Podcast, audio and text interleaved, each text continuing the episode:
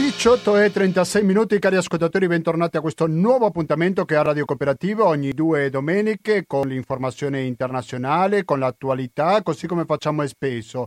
Anche se oggi più che d'attualità internazionale, il primo degli argomenti che tratteremo oggi riguarda soprattutto la storia. Quando si parla del coronavirus, sempre sentiamo ogni ora un nuovo aggiornamento che sicuramente non ci fa felici perché ci sono sempre più morti, tanti contagiati, però cercheremo di avere uno sguardo più ampio per quanto riguarda lo spazio ma anche per quanto riguarda il tempo perché parleremo con un storico molto importante per quanto riguarda la storia globale, al quale proveremo a chiedergli cosa è stato la storia delle diverse epidemie nella storia dell'umanità, perché ci servirà per vedere le cose da uno sguardo più ampio. Ho preso un articolo, fa una specie di classifica in cui parla delle 10 peggiori della storia, la prima già si parte dalla preistoria, poi si parla delle svedese, poi in Atena, poi dell'impero bizantino, poi più avanti dell'età media in America. Poi ci sono tante storie da raccontare e da ricordare, soprattutto in questo periodo in cui in tanti sono allarmati da quello che sta succedendo a proposito del coronavirus. Dunque questo sarà il primo degli argomenti che fra pochi minuti inizieremo a trattare. Poi ci sposteremo in Siria, o più precisamente in Russia è il suo rapporto che ha con la Turchia. C'è una forte tensione fra la Turchia e la Russia dopo l'uccisione di ben 33 militari turchi da parte delle forze di Assad che sono sostenute dalla Russia e quindi c'è un momento di tensione fra questi due paesi, però non possiamo dire comunque che le trattative sono del tutto finite. Questo sarà il secondo l'argomento. Il terzo e ultimo argomento che tratterà oggi lo speciale Gustavo Claros passa per Gaza, quindi restiamo nel Medio Oriente perché a Gaza c'è un'associazione che si chiama ACS che lavora proprio con la gente che è a Gaza in difficoltà e questo non possiamo non tenere in conto naturalmente delle elezioni che ci saranno domani in Israele che probabilmente, anche se non è detto, vedremo domani cosa succederà, non stravolgeranno il panorama politico israeliano e neanche il rapporto che hanno entrambi i candidati con Gaza, perché non è che si dice beh, c'è la destra contro la sinistra, quindi c'è uno più sensibile alla questione dei gazzari e altro meno sensibile. No, non è così. In quel senso il rapporto fra Israele e Gaza non dovrebbe cambiare più di tanto.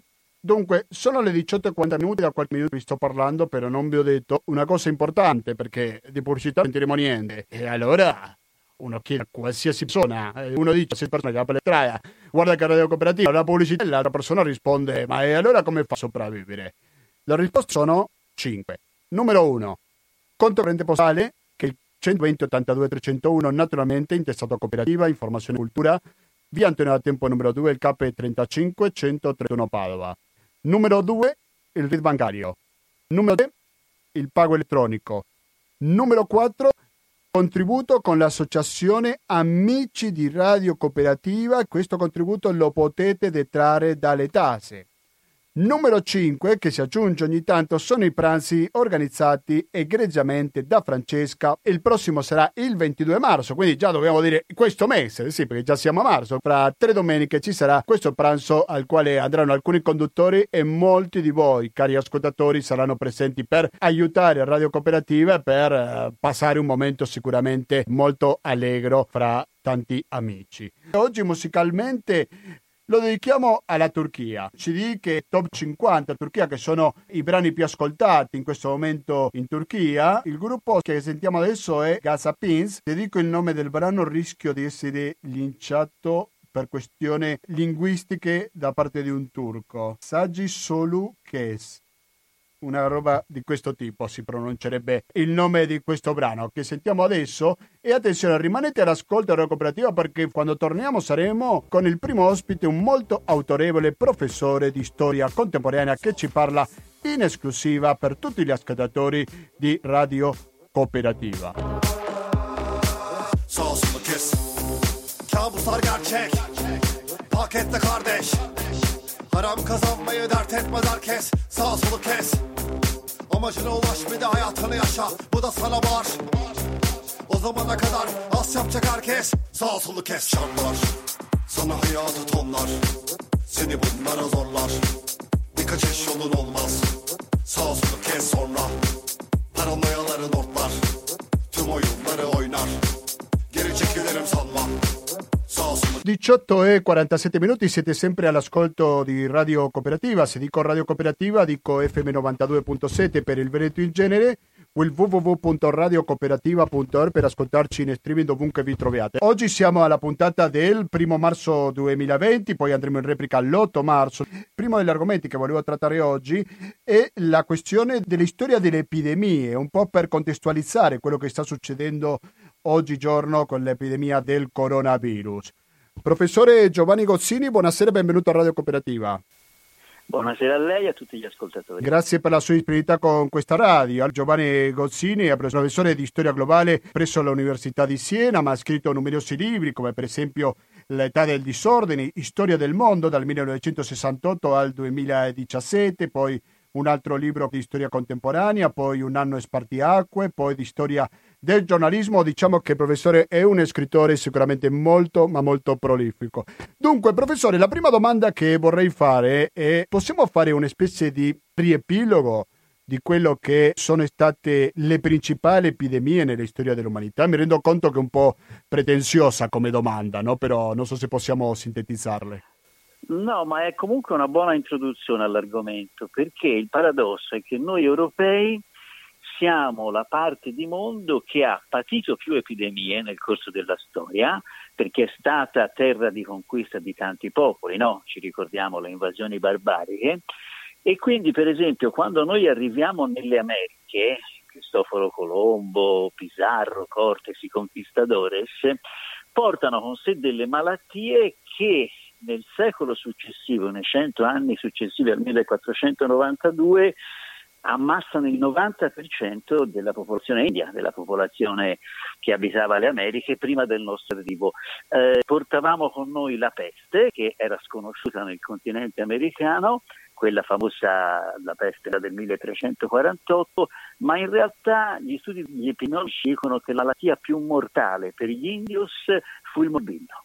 E, che era, faceva parte di tutte le malattie attraverso le quali noi eravamo passati e quindi diciamo un po' della conquista del mondo da parte degli europei è dovuta a un apparato sanitario reso più forte da tante epidemie che noi avevamo incontrato nel corso della storia. È un argomento sicuramente molto interessante quello che è successo in America, come lei dice, perché si è usato tante armi. Comunque la principale arma è stata sicuramente la malattia, però molte volte lo facevano non per un incidente di percorso, diciamo, per una cosa molto mirata no? e programmata, giusto? Certo, possiamo dire che è stato il genocidio involontario eh, più mortifero di tutta la storia, anche diciamo, paragonandolo alla Shoah, perché il 90%, anche se dilatato in un arco di tempo appunto di quasi un secolo, è certamente gran parte dell'umanità che esisteva allora. Possiamo ricordare qualche numero a proposito degli indiani che sono stati uccisi per questa via? Non so se, eh, se, se c'è qualche cifra. Sì, sono difficili da fare perché eh, naturalmente sì. non ci sono documenti. Le... Sì sì, ci sono pochissime fonti scritte, soprattutto per quello che riguarda l'emisfero nord e l'emisfero sud abbiamo civiltà antiche più sviluppate, i Maya, gli Aztechi, però sicuramente siamo nell'ordine di alcune decine di milioni per quello che riguarda i morti di questa epidemia. Per avere un termine di raffronto, ora ci possiamo così addentrare in questa contabilità un po' macabra, Secondo sempre queste stime, la peste nera, quella del 1348, quella che è rappresentata nel settimo sigillo, il film di Berman, eh, le stime ci dicono che parlano di 20 milioni di morti, che sono tra un quinto e un quarto di tutta la popolazione europea di quei tempi. Per avere sempre un riscontro in termini grandi, grandezze, la famosa spagnola, eh, chiamiamo così quell'epidemia che molto probabilmente nasce nell'ultimo anno della Grande Guerra da, e dalle trincee poi si espande nelle società civili anche lì le stime sono molto incerte, eh, parliamo tra 50 e 100 milioni di morti che però corrispondono almeno del 10% della, della popolazione europea dell'epoca. Quindi c'è un discorso da fare sulle, sulle, masse critiche, le cifre assolute dei morti, ma c'è anche un altro discorso che magari è meno, meno intuitivo, meno, meno, visibile, che è in proporzione alle quantità di, di umanità. Eh, noi negli ultimi cento anni ci siamo moltiplicati per sette, siamo passati da un miliardo a 6 miliardi parlando di tutta, di tutta la Terra. Eh, per dare un altro numero che ci introduce poi all'attualità, i, via- i viaggi internazionali negli ultimi vent'anni sono aumentati da 400 milioni ogni anno a 1 miliardo e 400 milioni. Certamente in questa cifra ci stanno dentro i multiple flyer, i frequent flyer, cioè le persone che per mestiere attraversano le frontiere eh, anche tante volte in un mese, eh, però ci dà un'idea di quanto la trasmissibilità nel bene delle idee, delle innovazioni tecniche, ma anche nel male appunto dei contagi e dell'epidemia sia enormemente cresciuta rispetto anche a un passato recente. Lei che è professore di storia globale, sicuramente la globalizzazione ha un ruolo centrale in tutta questa espansione, giusto? Sì, lo ha anche nella risposta. Eh. Proprio il fatto che io sia costretto come storico a parlare di stime, come avete visto dai numeri, molto ballerine, molto aleatorie per il passato, ci dice che la più grande differenza rispetto alla nostra storia di ieri è proprio la capacità di risposta immediata. Eh, che vuol dire trasmissione internazionale attraverso internet dei dati che i, i medici, gli infermieri registrano in prima linea sul fronte proprio del, della prima accoglienza dei malati. Tutto il flusso di dati che abbiamo avuto dalla Cina, dalla regione del Wuhan e poi la possibilità eh, di, di, enorme importanza che tutti i medici, gli epidemiologi del mondo hanno quindi poi di elaborare risposte in tempo reale, eh, ci dice che questa globalizzazione ci espone di più ai contagi, all'epidemia. Noi in Italia l'abbiamo, l'abbiamo, sperimentato perché le frontiere non ci sono più, perché è più facile spostarsi per il mondo, però anche le informazioni vanno di pari passo. Eh, tutta questa risposta, ecco, ancora al tempo della asiatica, che è un'altra epidemia che fece eh, alcuni milioni di morti nel secondo dopoguerra, negli anni 50, ecco, tutta questa risposta allora non ce n'era quasi nemmeno l'ombra. Le, ogni ospedale reagiva per conto suo, le notizie sui dati vennero raccolte ad anni di distanza dal, dallo sviluppo dell'epidemia. Allora, quando parliamo di globalizzazione molte volte si collega con quello che sta succedendo oggi nell'attualità, però è un fenomeno che tanto recente non è, giusto? No, noi diciamo storici siamo abituati a interpretare tutta la storia umana in termini di movimenti, eh, di persone, di merci, di denaro. Eh, basti pensare che le ricerche sulla genetica storica, il famoso DNA, ci mostrano senza possibile dubbio che siamo tutti discendenti di un Adamo o Eva, chiamiamoli così, che stavano nel cuore dell'Africa. Lo stesso DNA, questo, che è rinvenuto 250.000 anni fa, lo ritroviamo dopo 10.000 anni in Europa, dopo 50.000 anni in Asia e dopo 40-60.000 anni nelle, nelle, Americhe, perché allora lo stretto di Bering si poteva eh, attraversare, era, era, era, i ghiacci lo rendevano percorribile. Poi dopo si risepara di nuovo ed è all'origine questo isolamento della debolezza immunitaria della popolazione precolombiana nel 1500 quando arrivano i conquistadores. Cioè la migrazione è un fatto che è un imprinting del genere umano. Noi siamo tutti migranti perché appunto derivando da un unico ceppo che dalla, dal cuore dell'Africa si è spostato attraverso il globo. Si spostavano ovviamente perché stavano in caverne, non avevano grande arredamento, grande mobilia, quindi i traslati erano facili, ma soprattutto non avevano ancora inventato l'agricoltura e quindi erano solo popoli cacciatori e raccoglitori. Una volta che avevano cacciato tutti gli animali e preso tutte le foglie, le piante, i frutti che c'erano, dovevano spostarsi di necessità. Secondo l'articolo che ho davanti, ma mi corregga perché magari non è corretto, si parla già dalla preistoria della prima epidemia. L'articolo dice si pensava che 100.000 anni fa, durante il Paleolitico, si verificò una grande piaga che ridusse drasticamente il numero di persone, in particolare uccise i giovanissimi. Quindi eh, c'entra anche con la condizione di nomadi no? di questi popoli. Eh, assolutamente sì, diciamo quella che poi diventa anche nell'immaginario collettivo l'untore, o oggi si chiama paziente zero, cioè quelli che portano l'epidemia, eh, sono sempre quei viaggiatori, cioè sono sempre uomini di confine, uomini, donne di confine, eh, persone che eh, spostano il, il, virus, il germe patogeno da un ambiente all'altro. Se non ci fosse questo movimento, ogni, ogni virus rimarrebbe scritto alla sua zona. Ammassando tutti gli, gli abitanti umani di, di, quella zona finisce anche il virus perché non ha più gente a cui trasmettersi.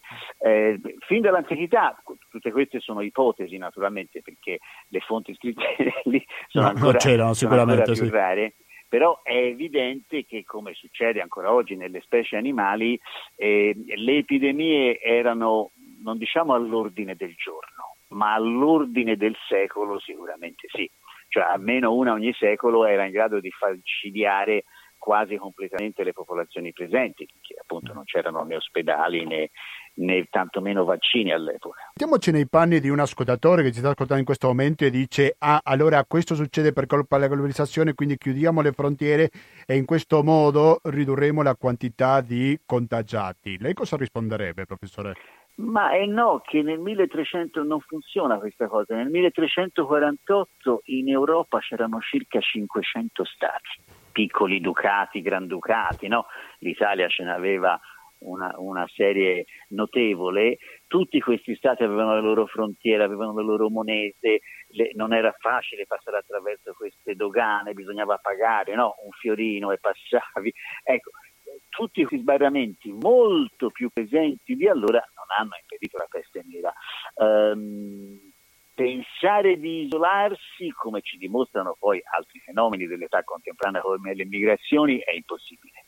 Uh, quello che si deve invece puntare ad avere è una risposta dei presidi sanitari e anche dei comportamenti della popolazione che sia molto efficace. Eh, quando, quando, ci fu la grande depressione negli Stati Uniti, la crisi del 29, il presidente Roosevelt disse appena eletto quello di cui dobbiamo aver paura è la nostra paura, cioè il, la paura in ogni momento è la peggior consigliera perché ci fa fare le scelte sbagliate le scelte che poi non ci mettono al sicuro, ci danno magari un'illusione di, di, di sicurezza, ma poi non, non costruiscono le difese per noi e per i nostri figli. Mm. La paura è una reazione di rigetto di brevissimo periodo. Beh, sì, con questa risposta hai anticipato un po' l'altra domanda che volevo fare, professore, perché mi interesserebbe capire, oltre ai numeri che lei ci sta dando, la reazione da parte della gente a queste diverse epidemie. Predominare la paura, in qualche caso è stato la cautela, c'è stato il terrore. Come possiamo qualificare queste reazioni da parte dei diversi popoli alle tante epidemie che sono state nella storia? In passato le reazioni preeminenti sono quelle che oggi rubrichiamo sotto la categoria paura. Proprio come ho detto, le, la risposta delle autorità sanitarie era molto inferiore e, e quasi assente e quindi le popolazioni erano lasciate in balia di se stesse, non avevano gli strumenti culturali per capire cosa avevano a fronte. Questa però è una lezione della storia che ci deve dare più umiltà e modestia, nel senso di essere un pochino più tolleranti sulle diversità di opinione degli epidemiologi, degli scienziati e poi di conseguenza anche dei politici rispetto a un'emergenza che è nuova. Eh, quando ti trovi di fronte a un nuovo virus che prima non c'era, è chiaro che le tue reazioni sono dettate dalle tue conoscenze e le tue conoscenze eh, come dire, aumentano in tempo reale, giorno dopo giorno cambia l'idea che ti sei fatto di questo virus. I virus poi sono nemici particolarmente complicati perché mutano, cambiano di passaggio in passaggio e non resti stessi, quindi questo complica ancora la, la, diagnosi da parte delle autorità scientifiche. È stato difficile per i cinesi capire che, che, nemico, che tipo di nemico avevano di fronte e ancora oggi di conseguenza poi è chiaro che le autorità politiche oscillano. Noi abbiamo fatto una reazione molto ampia, quindi difendo a tappeto le analisi per stabilire la positività o meno a questo coronavirus, altri paesi come la Germania e la Francia hanno fatto una scelta opposta, quella di, di, di non procedere a un controllo così a tappeto forse adesso dovranno tornare sui loro passi e, e, fare la stessa cosa che noi abbiamo fatto 15 giorni fa.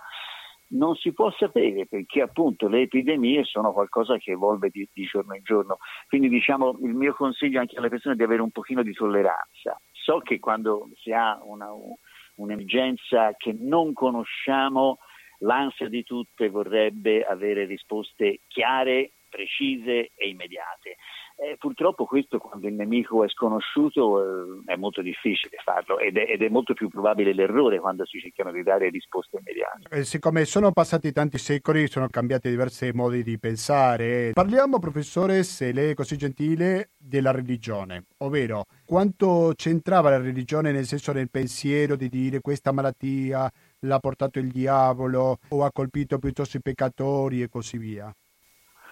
Sicuramente la peste nera del 1348 venne interpretata così per citare in, in pieno medioevo, lo ricordiamo quindi. Eh, in pieno medioevo, eh. è, è, il film è proprio una riflessione sull'esistenza di Dio e il, il castigo dato agli esseri umani attraverso, attraverso la, la, la, peste. Eh, direi che col XX secolo almeno, forse la possiamo far risalire questa data ancora più indietro, ehm, l'idea di un castigo divino dietro le, dietro le, epidemie è molto passata sullo sfondo, anche se andiamo a leggere i promessi sposi, sì c'è anche, anche in Manzoni stesso, nell'autore stesso, l'idea che la morte portata dalla peste sia una grande livellatrice e quindi quella che poi uccide Don Rodrigo, il cattivo del romanzo. No? Quindi c'è sempre, permane un po' l'idea di una mano divina dietro, quando affrontiamo la spagnola negli anni venti questa idea di un castigo divino non c'è più. Mm, si cerca di reagire con gli strumenti, con le strutture dell'epoca, ehm, anzi oserei dire che il combinato disposto della Grande Guerra, 10 milioni di morti, e della spagnola 50-100 milioni di morti, in qualche modo eh, mettono in discussione l'idea della civiltà europea civiltà umana eh, e accendono il fuoco di una indipendenza, di un'autonomia negli altri continenti, in particolar modo nell'Africa, nell'Asia, i movimenti indipendentisti anticoloniali, quindi anti-europei, nascono proprio in quel frangente di tempo, perlomeno prendono, prendono piede molto forte perché naturalmente mh, si mette in discussione un'idea che forse nei secoli precedenti era stata abbastanza uh, sovrana, e cioè l'idea di una, di una preeminenza dell'Occidente, dell'Europa su tutte le altre parti della Terra. Prima di salutarci, professore, io mi rendo conto che fare i parallelismi nella storia è un'operazione assai rischiosa, no? però tenendo in conto quello che è successo nella storia, lei è più tranquillo rispetto a quello che sta succedendo oggigiorno nel mondo? Questa è una domanda da 100 milioni di dollari. Uh, non userei la parola più tranquillo, uh, sono molto fiducioso nella capacità del genere umano di apprendere dal, dalle conoscenze in genere, non solo la storia ma anche la scienza, eh, eccetera. Um, credo che noi siamo vittime in questo tempo di una hubris nel, nel termine greco antico, cioè di un delirio un po' di onnipotenza, cioè ci siamo illusi che la vita possa essere assolutamente, completamente sicura. Non lo è. Però noi viviamo in questa illusione, no? che non ci possa mai capitare nulla.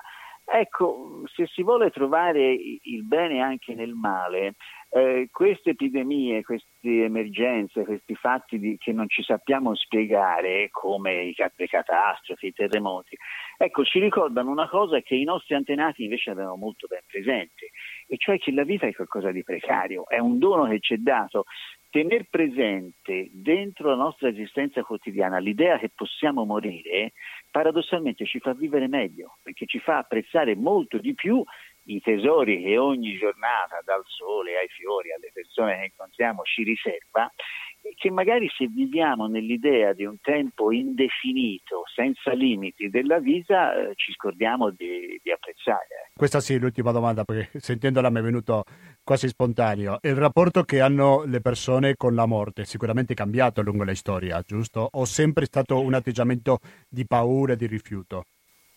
No, noi diciamo nel corso del XX secolo soprattutto abbiamo medicalizzato no, la morte. Prima c'era l'idea che fosse un, un, un, eh, appunto un castigo divino, eh, anche qualcosa da accettare nel Cantico delle Creature San Francesco parla di sora nostra morte corporale, sora vuol dire la sorella, cioè qualcosa con cui si convive. Dentro San Francesco c'è il senso che cercavo di dire nella precedente risposta, cioè l'idea che puoi morire in ogni momento ti fa vivere meglio para- paradossalmente. Poi è chiaro che questo deve rovesciarsi e questo il XX secolo questa lezione ce l'ha data. Ogni morte di qualsiasi essere umano, di qualsiasi essere vivente è una grande ingiustizia, bisogna sempre ribellarsi.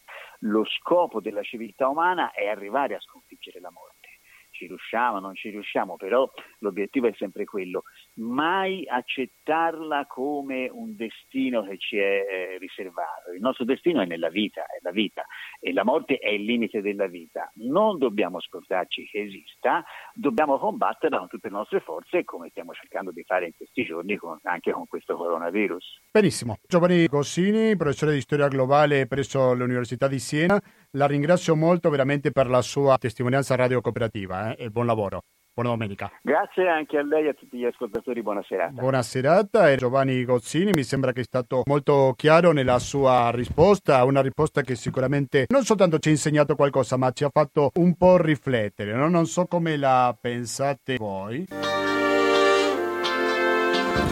In ogni caso, vi ricordo che siete all'ascolto di Radio Cooperativa, rimanete all'ascolto di questa radio, fra poco torniamo con il secondo degli argomenti, ci spostiamo in Siria o in particolare il rapporto complicato che esiste fra la Russia e la Turchia. A fra poco.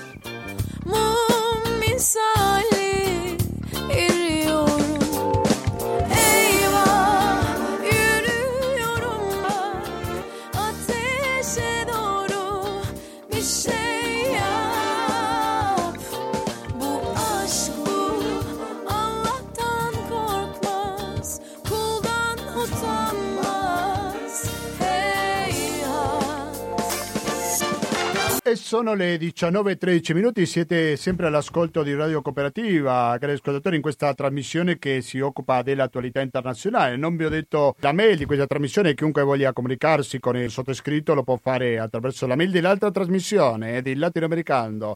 La mail è latinoamericando-gmail.com, ancora latinoamericando-gmail.com io sempre attendo i vostri interventi per avere così un feedback, no? un'opinione di quello che vi piace, quello che non vi piace delle trasmissioni che portiamo avanti. Come l'anticipavo prima, il secondo degli argomenti che volevo trattare in questa trasmissione è la questione del complicato rapporto che esiste fra la Turchia e la Russia che si palesa per così dire a Iblis dove c'è stato un attacco contro le forze turche che ha lasciato se non mi sbaglio con il numero esatto 33 morti. E questo naturalmente che ci riguarda? Ci riguarda in modo diretto perché porta fra le conseguenze un possibile aumento dell'immigrazione dalla Turchia, che Erdogan lo usa sicuramente come un'arma di ricatto verso l'Europa. Allora ha detto, guardate che io non è che posso continuare a ospitare immigrati senza lasciarli andare verso l'Europa. Quindi si apre un grande punto interrogativo di quello che sarà il futuro immediato dell'Europa. Non si può parlare su questa questione migranti senza capire quello che sta succedendo in Siria. Per parlare su questo è che in questo momento siamo in contatto con la dottoressa Chiara Lovati. Chiara Lovati, buonasera e benvenuta a Radio Cooperativa.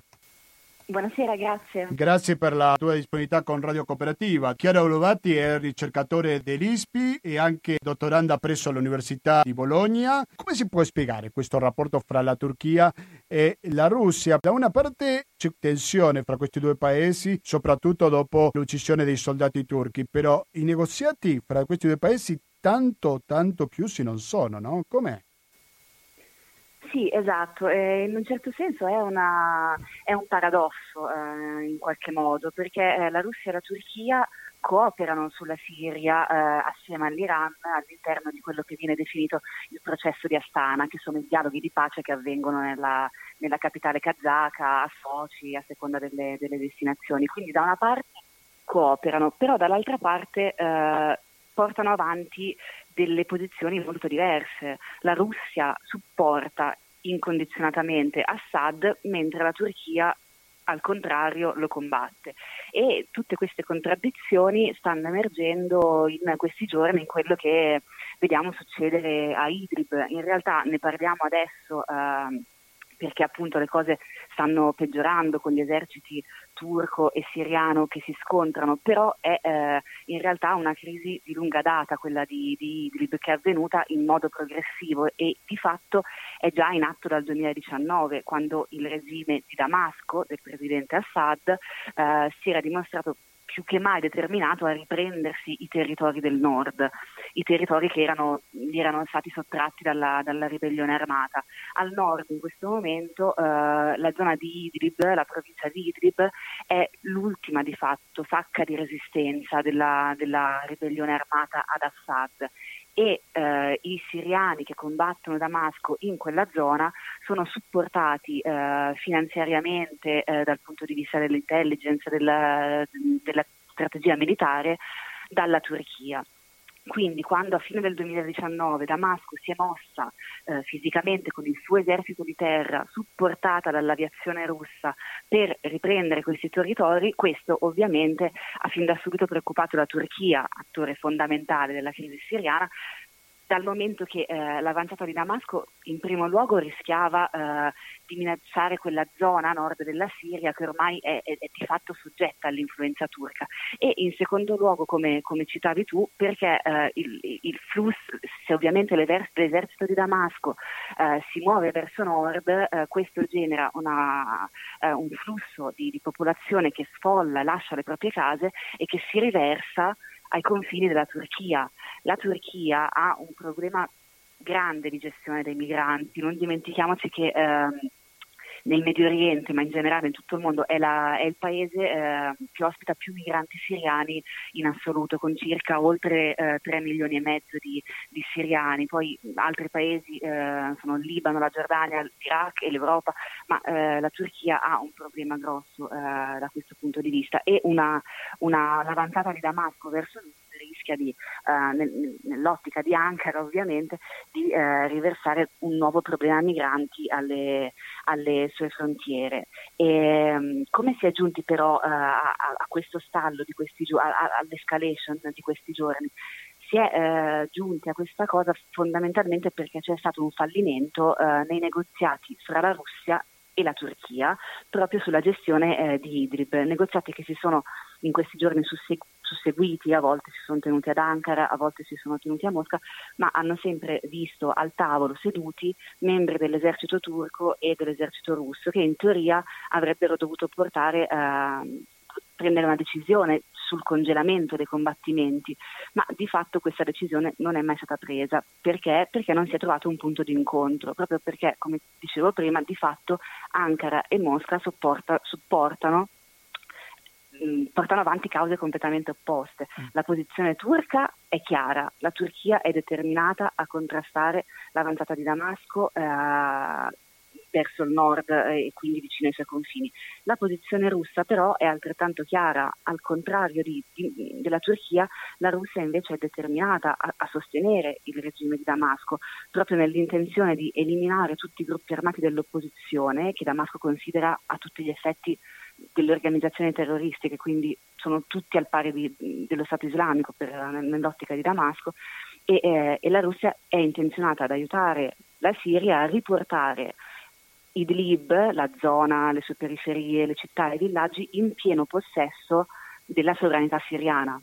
E, e quindi di conseguenza sembrerebbe Mosca altrettanto determinata a respingere invece eh, le, ambizioni, le, ambizioni, turche, a respingere la, la domanda turca di, di, ritiro delle forze siriane da, da quei territori. Queste, queste, posizioni sono confermate ovviamente da, da, dalle fonti ufficiali del governo russo e del Ministero della Difesa, degli esteri e, e quant'altro. E, e quindi insomma nella, negli ultimi giorni eh, proprio questa situazione ha portato a un, a un nuovo picco di violenza perché eh, eh, in particolare tre giorni fa, come, come, citavi tu, appunto la crisi è precipitata perché un, un bombardamento siriano, però ricordiamo che la Siria è appoggiata militarmente dalla Russia, quindi quando diciamo un bombardamento siriano di fatto diciamo anche un bombardamento russo, ha ucciso 33, si stima, eh, soldati turchi, ferendone altrettanti.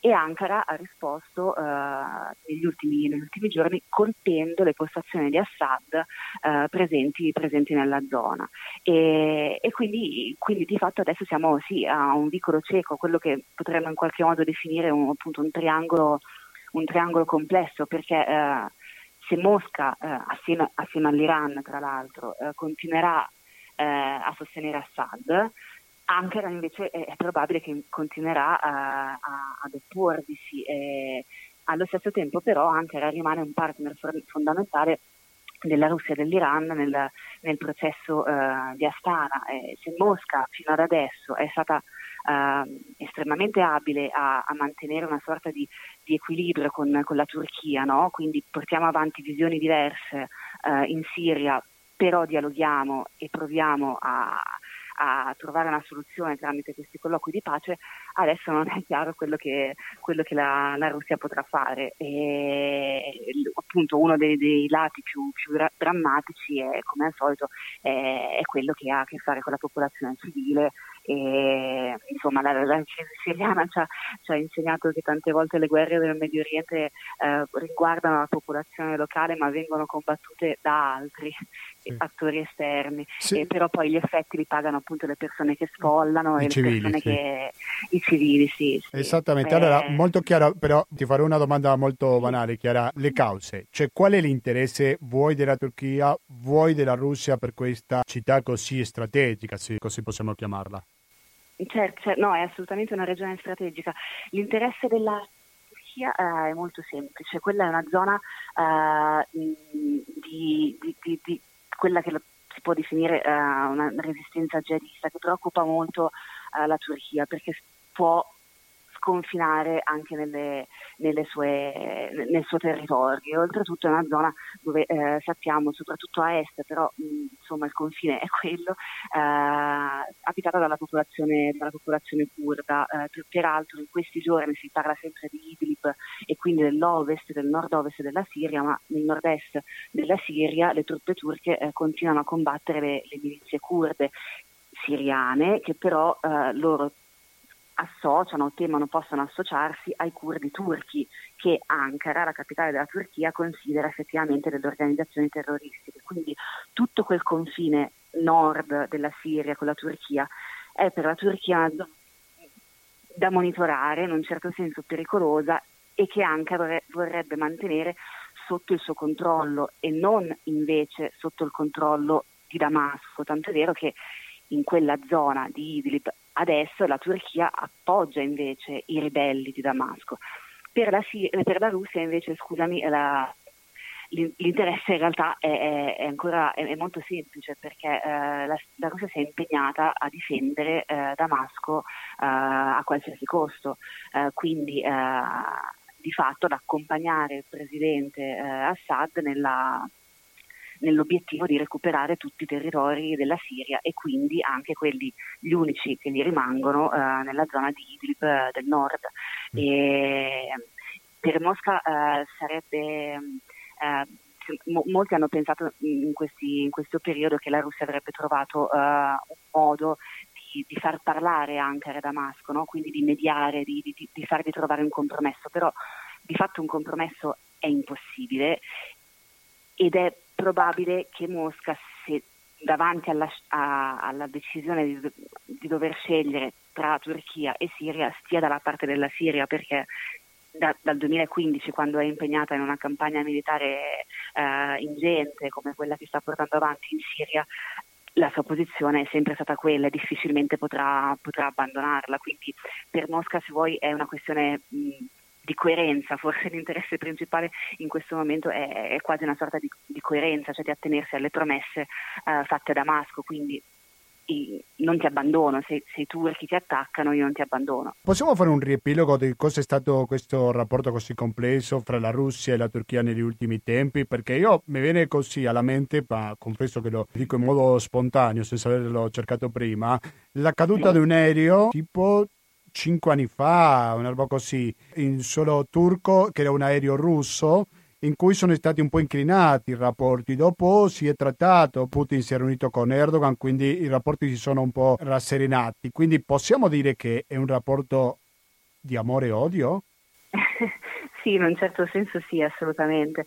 E, beh, poi episodi come quello del, dell'aereo capitano tante volte, non si riescono a capire le, neanche bene le, le, cause. Io mi ricordo di un episodio in particolare in cui il governo Erdogan diceva che un aereo russo che era dentro il territorio russo, mentre che Putin diceva che era fuori dalla Turchia. E quindi questo aveva portato un momento così di attrito nel rapporto fra i due paesi, sì, no? Sì, sen- senz'altro, senz'altro. In quel, in quel momento c'era stato, ma ce ne sono stati anche altri eh, sempre relativi alla, alla gestione della, della, crisi siriana, però poi in questo la diplomazia russa è stata molto eh, furba, se vuoi, tante volte, nel, e non solo con la Turchia ma con altri attori, è stata molto furba nel mettere un pochino a tacere i i vari contenziosi, dall'episodio dell'aereo a, alla gestione della, delle, della, della, crisi siriana, con altri mezzi, ad esempio accordi militari, eh, accordi per la costruzione di mh, basi nucleari. La, Tur- la, Russia ha venduto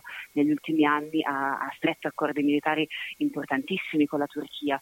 E tanto è vero che molti, molti analisti e ricercatori hanno parlato della, um, in un certo senso della diplomazia delle armi o dell'energia anche a servizio della politica estera, quindi sì un rapporto altalenante uh, però tenuto insieme da interessi strategici fondamentalmente perché per, per la Turchia la Russia è, è importantissima, per la Russia la Turchia è fondamentale, quindi nonostante i contenziosi uh, c'è sempre stata intenzione da parte di, di entrambi a, a, continuare, a, continuare, il dialogo. È adesso che, eh, che sembra difficile, mh, mm, però io penso che in questo momento in realtà eh, per quanto riguarda Idlib e, e la Siria, eh, Mosca in questi giorni nello specifico si stia prendendo del tempo per capire quello che succederà mediare fra Damasco e Ankara è impossibile, però probabilmente mh, Mosca cercherà magari di dare le rassicurazioni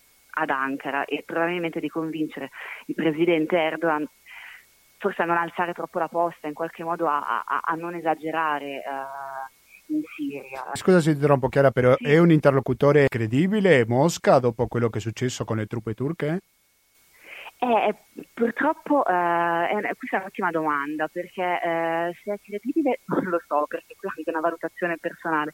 Eh, di fatto però è, è, l'unico, cioè nella crisi siriana in questo momento è l'interlocutore internazionale principale e uno dei pochi perché eh, non dimentichiamoci, gli Stati Uniti si sono pressoché dileguati.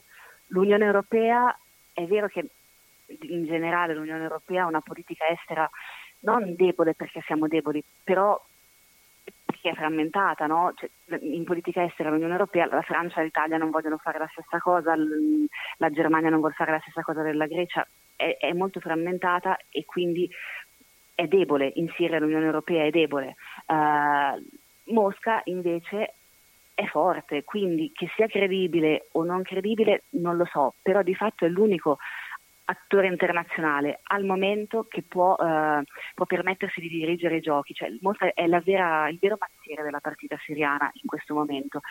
Del resto è anche l'unica che eh, negli anni, da quando è entrata eh, a, a, gamba tesa nella crisi siriana, è l'unica che è riuscita a mantenere un rapporto di dialogo con tutte le parti, perché eh, Damasco, ehm, Ankara, cioè la Turchia, con Damasco non parla, eh, Israele con l'Iran non parla, la Russia parla con tutti.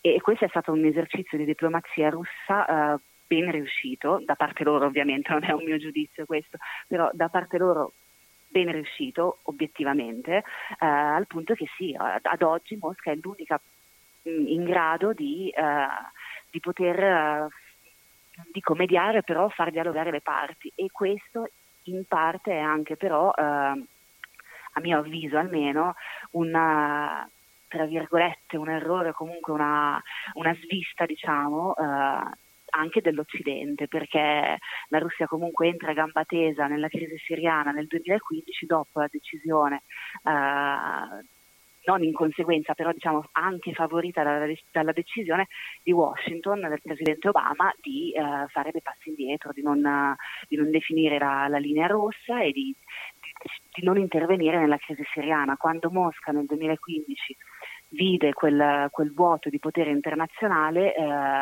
ci si buttò a capofitto e, e quindi di fatto oggi rimane l'interlocutore internazionale più importante, forse l'unico, quindi eh, credibile o non credibile, in un certo senso ci tocca eh, purtroppo, lo ritroviamo. Se pensiamo alle mire espansionistiche della Russia, penso al bastone della carota, no? perché da una parte ci sono delle armi, mm. ma dall'altra parte c'è la diplomazia, non so se possiamo chiamarla una specie di soft power. La Russia sempre pensa anche al dialogo, non soltanto alle armi. È così? Sì, sì, sì, assolutamente, anzi è, è come dicevo prima, questo, eh, quello della Siria è proprio un successo della diplomazia russa, eh, il processo di, di, Astana, anche se eh, eh probabilmente non porterà da nessuna parte, anche se eh, fallimentare, perché come vediamo non sta portando la pace in Siria obiettivamente, però è un esercizio di diplomazia che, che in qualche modo ha, ha, portato gli attori fondamentali della crisi siriana, quindi eh, l'Iran, la Turchia e, e, in parte anche gli attori siriani, al tavolo eh, a negoziare. E anche lì eh, il processo di Astana, quindi questo um, uh, esercizio diplomatico russo, che venne iniziato appunto nel 2016, nel 2017 se non sbaglio, e, um, superò uno stallo di fatto dei dialoghi invece a guida delle Nazioni Unite che si tenevano a Ginevra, si tenevano a Ginevra già dal 2014 e non portavano di fatto quasi a niente. Anche Astana probabilmente non porterà nulla, però servì comunque a delimitare delle zone di de-escalation della violenza, servì a, a far dialogare le parti. La situazione comunque cambiò, probabilmente cambierà in peggio, anche perché um, la cosa, ecco, forse la cosa più problematica di, della, della, gestione alla russa, diciamo, della, della crisi siriana è che anche quando riusciremo finalmente a mettere la parola fine a questo conflitto, non ci sarà una vera transizione politica, nel senso che Assad rimarrà, i russi lo sostengono e, e, sostengono un governo siriano con lui a capo e questa forse di fatto poi sarà la cosa diciamo, più, più, brutta e più triste, perché se, se pensiamo che nove anni fa uh, questa guerra nasceva proprio perché la popolazione civile era insoddisfatta nei confronti del regime, adesso il pensiero che anche se la guerra finisce il regime rimarrà, ecco questo non lo so se è un successo della Russia. Due domeniche fa in questa trasmissione abbiamo parlato che Ibli potrebbe essere l'ultima roccaforte da parte dei ribelli, che mm. potrebbe essere l'ultima bastione da battere da parte del governo di Assad, però la domanda è se dovesse finire la guerra in tempi non assai lunghi, questo non potrebbe tranquillizzare la zona, non potrebbe portare al rientro di alcuni migranti che oggi si trovano in Turchia e abbassare un po' la pressione che ha il governo di Erdogan verso l'Europa? O è eh, fantascienza magari? Eh, non, guarda, io non so perché non so, non, uh, predire il futuro è sempre... Sì, stiamo eh, parlando di una teoria, eh, no, naturalmente. Esatto, certo, sì, sì, chiaramente. Eh, beh, innanzitutto io non credo che si risolverà tanto presto questa situazione. Spero di sbagliarmi, però non, molti parlano di atto finale e, e, sì, è vero, tecnicamente quella è l'ultima sacca di resistenza, però lo scontro fra l'esercito turco e l'esercito siriano potrebbe avere un, un riverbero molto ampio, quindi io vado sempre molto cauta uh, nel, nel, dire che questo è effettivamente... E quindi del rientro di migranti siriani verso la propria terra non se ne parla neanche? E quindi esatto, cioè quello del rientro dei siriani è, è, è condizionato, credo, alla fine delle ostilità.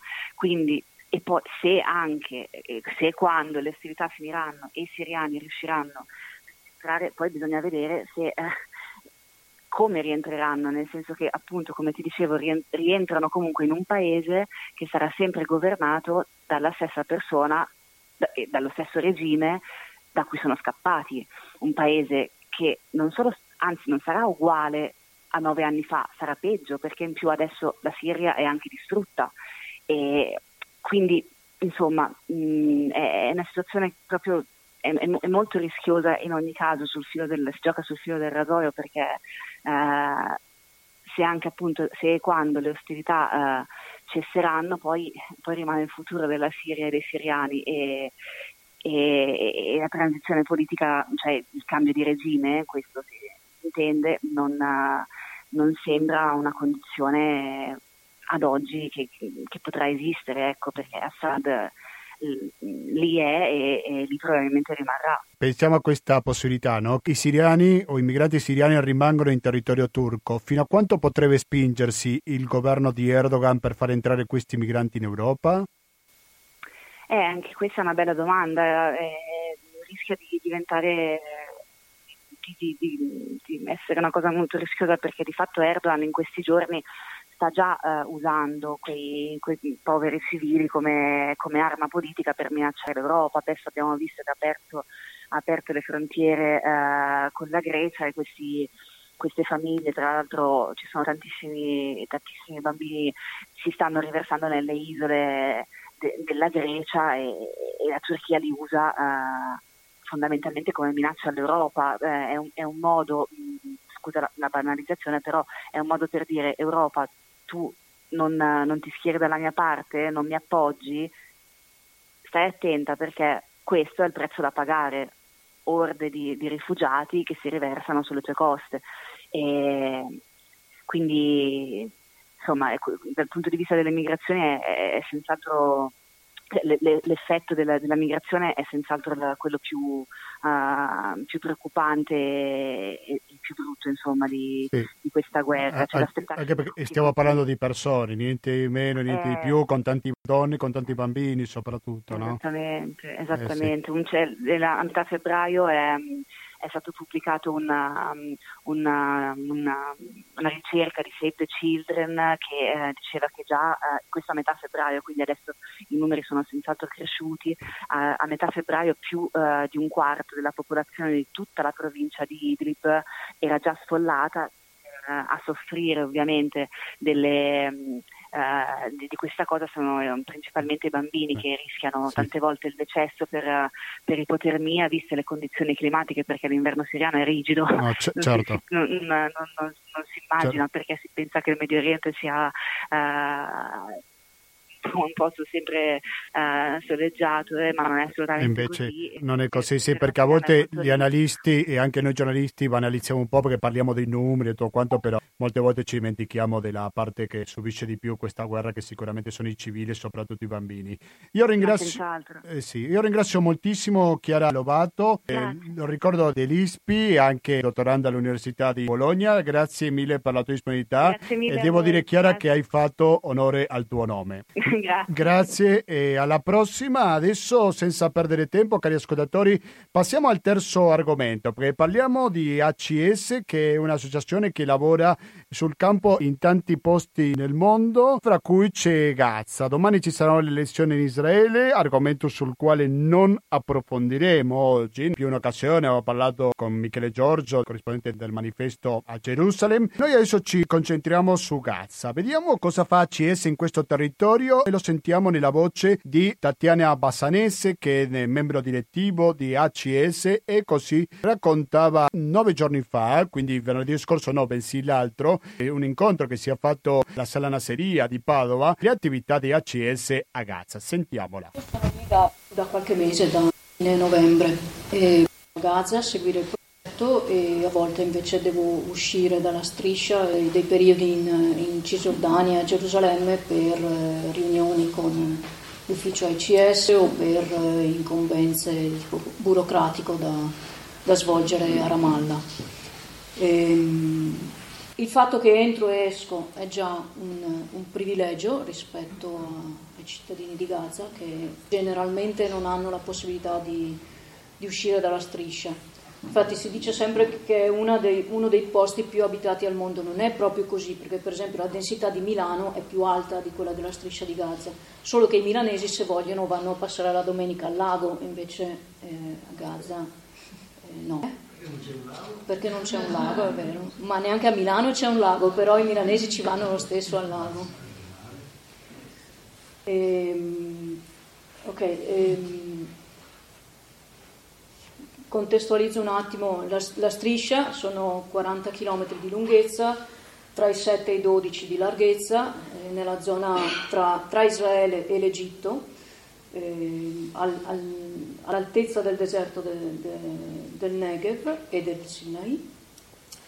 Eh, È una prigione a cielo aperto, come diceva Francesco, è una prigione da fuori, nel senso che eh, tutti i confini terrestri, eh, aerei e marittimi eh, della striscia sono controllati eh, da Israele, tranne quello sud che è controllato dall'Egitto, che ha comunque un accordo eh, con Israele per il controllo di quel, di quel, confine ed è una prigione anche da dentro eh, perché innanzitutto sono 14 anni che non ci sono elezioni e 14 anni vuol dire che solo i cittadini di Gaza che hanno almeno 32 anni hanno potuto votare eh, nella loro vita almeno una volta.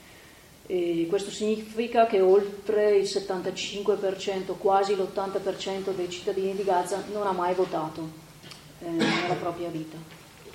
Questo vale anche, tra l'altro, eh, per, eh, per, i cittadini della, della, Cisgiordania, questa cosa del voto. E, ehm, dal 2006 ad oggi eh, la striscia è stata chiusa praticamente ermeticamente eh, perché i permessi di uscita vengono dati eh, in casi molto rari. per esempio, mh, si dice che vengono dati permessi per i malati di tumore per andarsi a curare. In realtà la procedura per ottenere il permesso è così lunga che quando poi escono, escono per cure palliative e per arrivare alla fine del loro percorso, non per essere curati. E, e il confine sud eh, verso, Isra- verso mh, l'Egitto è eh, aperto non, eh, non regolarmente, non sempre, e anche quando è aperto vige un sistema tariffario ufficioso, ma sostanzialmente ufficiale, eh, per cui per uscire da, dalla striscia i, i, cittadini di Gaza devono pagare eh, le autorità egiziane. E il pagamento eh, dipende da che cosa vanno a fare all'estero. Per esempio, eh, un, cittadino di Gaza con permesso di soggiorno in Italia, eh, che ha bisogno di transitare per l'Egitto per venire in Italia, deve pagare almeno 4.000 euro di mazzetta agli egiziani. Questo lo so per certo perché mh, conosco dei casi, cioè di cittadini gazawi sposati con eh, italiani, quindi già in possesso di permesso di soggiorno e che però sono là perché non hanno i 4.000 euro. Ehm, Ah. Poi eh, la prigione è ulteriormente appunto, mh, interna, nel senso che eh, le ultime elezioni nel, del 2006 hanno dato la vittoria a un partito ehm,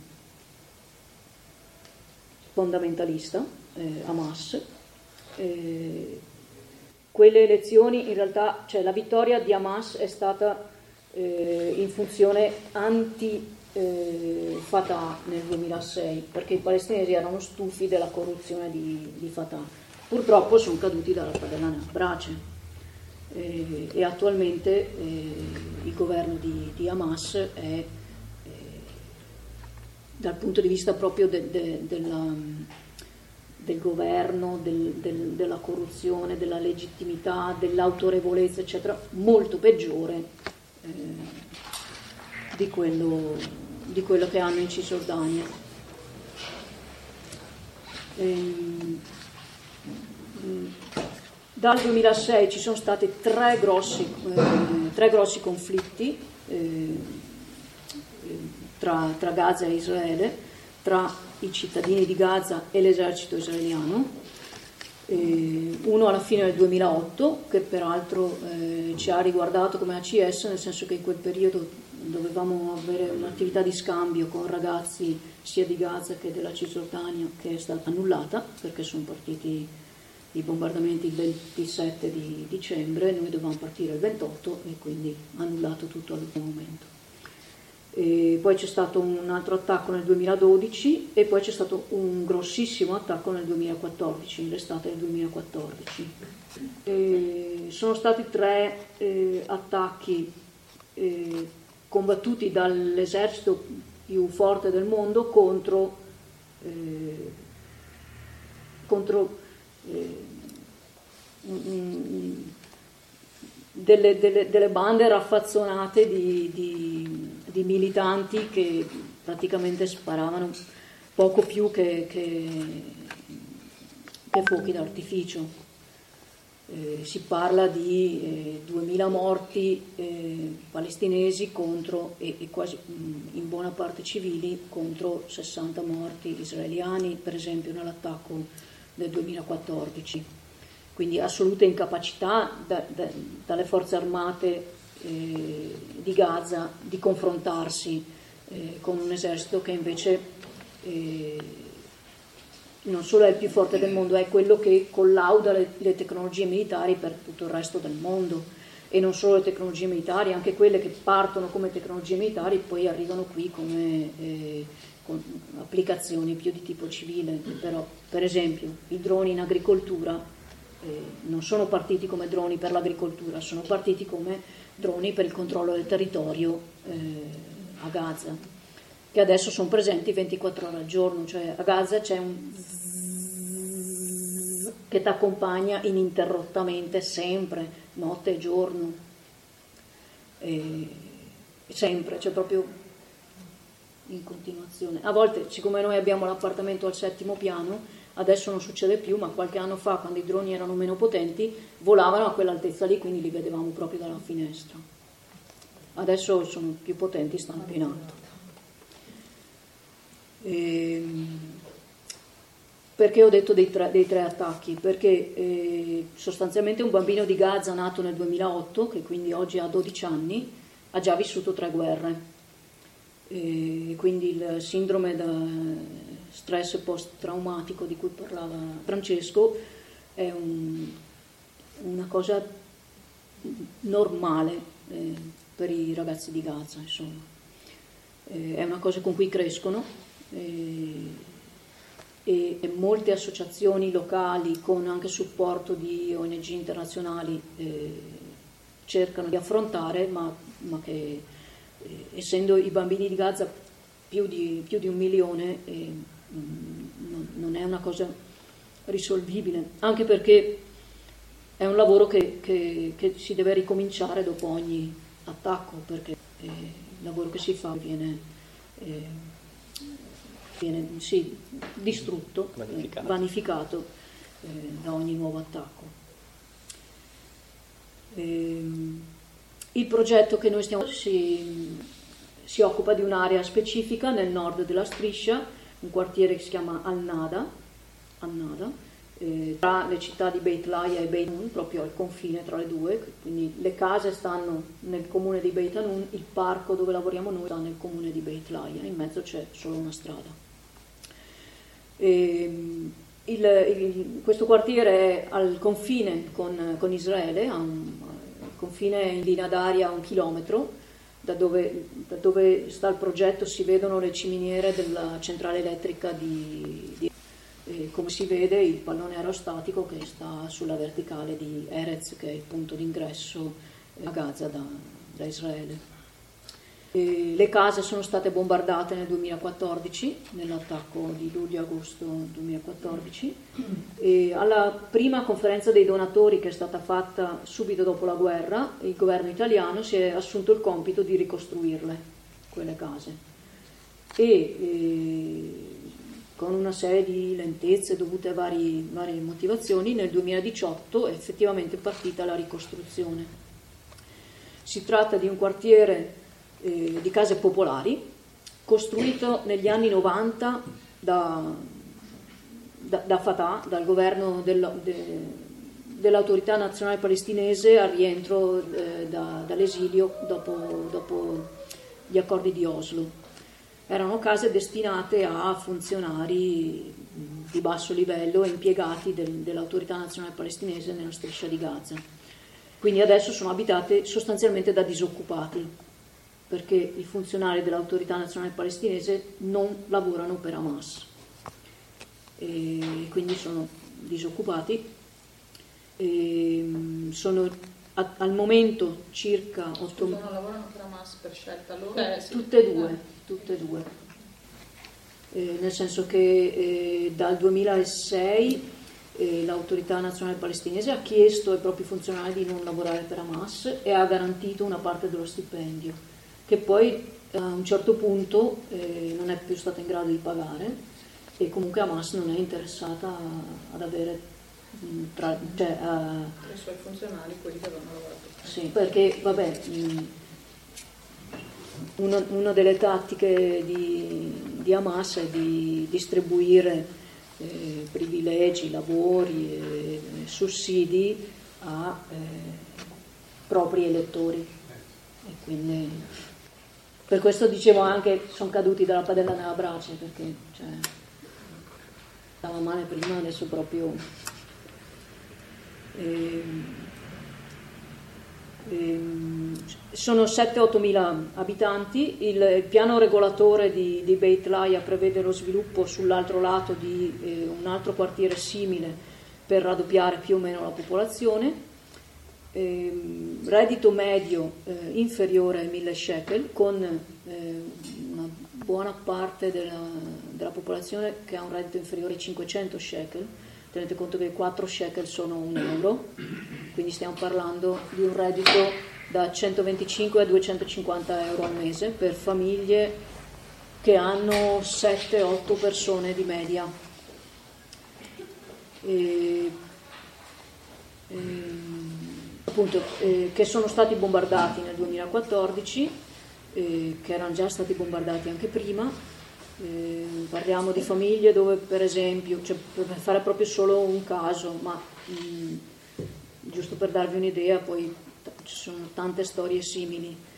Una famiglia di madre e padre, quattro figli, un ragazzino di 14 anni che, che si fa ancora la, la, pipì a letto di notte e questo sostanzialmente distrugge la vita familiare perché la mamma che si alza ogni notte per cambiare il lenzuolo, e i bambini più piccoli che vedono eh, il fratello più grande eh,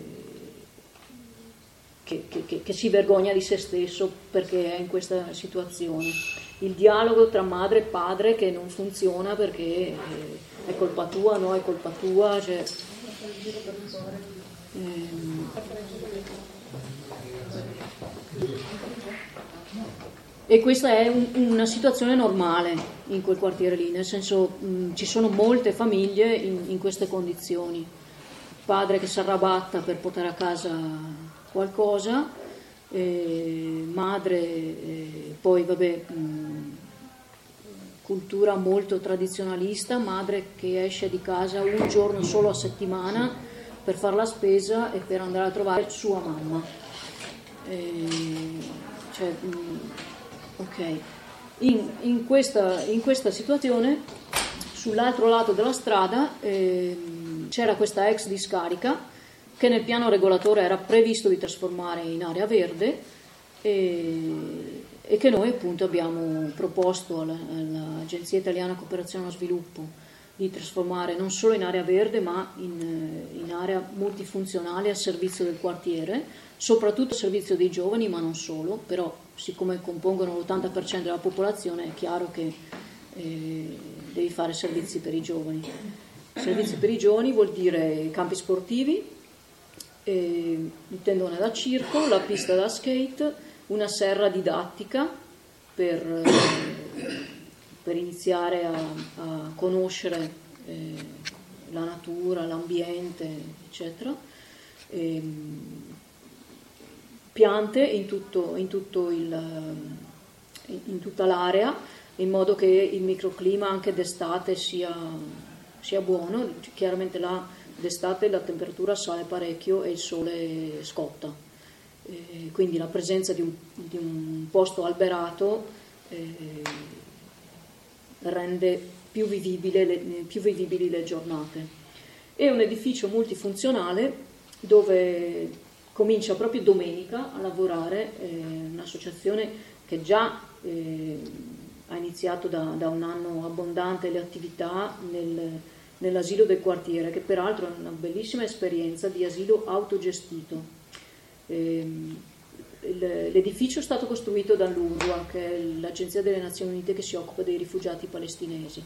Poi però tutta la gestione, compresa eh, la copertura delle spese, è fatta dalla comunità la comunità ha messo su un comitato di gestione e eh, copre le spese de, dell'asilo, fa funzionare l'asilo 10 mesi l'anno e ci vanno tutti i bambini del quartiere.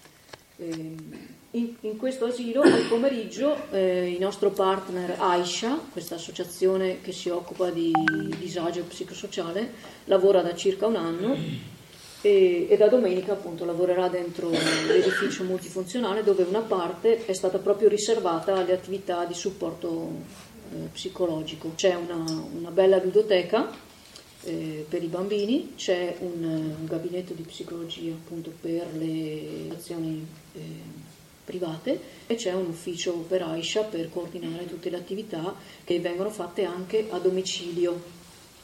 Non, non in tutte le case si può eh, fare attività di supporto psicosociale a domicilio perché sono case che hanno un'unica stanza e quindi non c'è la privacy che serve per questo ed è per questo che c'è anche il gabinetto eh, psicologico nel, nell'edificio, però in alcune case invece è possibile. E quindi gli psicologi di, di, di Aisha eh, sono anche presenti dentro il quartiere, dentro le case per fare un lavoro con le mamme e con i bambini che nella fase 2 tenteremo di ampliare su loro richiesta, richiesta delle mamme e richiesta di Aisha, anche ai papà. E, ehm, Aisha è un'associazione locale, sì, sì formata di eh, psicologi e eh, assistenti sociali locali, maschi e femmine.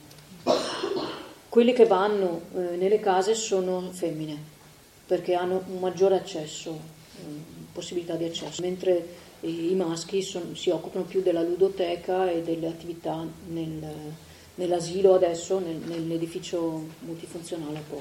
E, ehm, Posso chiedere, ma questi professionisti dov'è che si sono dentro Gaza? Ci sono scuole, università sì. come funziona? Sì, a Gaza ci sono molte università e molti ragazzi frequentano l'università. Eh, anche quelli che non se lo possono permettere, in parte perché ci sono delle borse di studio, in parte perché eh, comunque le università ti fanno fare gli esami anche se non hai pagato le tasse. Eh, e quindi mh, buona parte de- dei giovani di Gaza comunque frequenta l'università, anche perché il tasso di, di disoccupazione generale è 46%, quello giovanile è 70%. Quindi quantomeno per non stare a casa a far niente, che non possono neanche guardare la televisione perché l'elettricità c'è 8 ore al giorno ma non sai mai quali 8 ore, quindi non stai neanche a guardare la televisione. E vanno all'università. Università ce n'è tante a Gaza, e, e con varie specialità. Per quanto riguarda l'Università di Medicina possiamo fare l'esempio del, del primo eh, Erasmus, studente Erasmus italiano che l'anno scorso è entrato a Gaza grazie a un permesso ottenuto tramite ACS. Era un trentino? Un trentino dell'Università di Siena, un roveretano dell'Università di Siena che era lì per fare l'ultimo semestre di, di medicina in particolare perché lui voleva, vuole specializzarsi in chirurgia d'urgenza e quindi dice eh, quello è il posto migliore dove andare a, a, provare queste cose. La sua idea per dopo è di, ovviamente di lavorare tipo con emergency, medier, eccetera, quindi per lui quell'esperienza lì era fondamentale. E, ehm, e, e lui ha detto che eh, sia per, dal punto di vista teorico che dal punto di vista pratico la sua esperienza lì è stata migliore di quella che avrebbe potuto avere all'Università di Siena su quell'argomento specifico. E tornerà ancora eh, ad aprile per terminare la sua tesi, che, che è stata peraltro su, eh, su, un particolare tipo di eh, proiettile utilizzato nel, nel, negli attacchi del 2014, i proiettili a frammentazione che entrano nel corpo e poi dentro il corpo esplodono. E quindi da fuori si vede appena un buchetto e dentro ci sono gli organi interni eh, devastati. O, o, per esempio eh, anche le ossa frammentate, non rotte, frammentate proprio.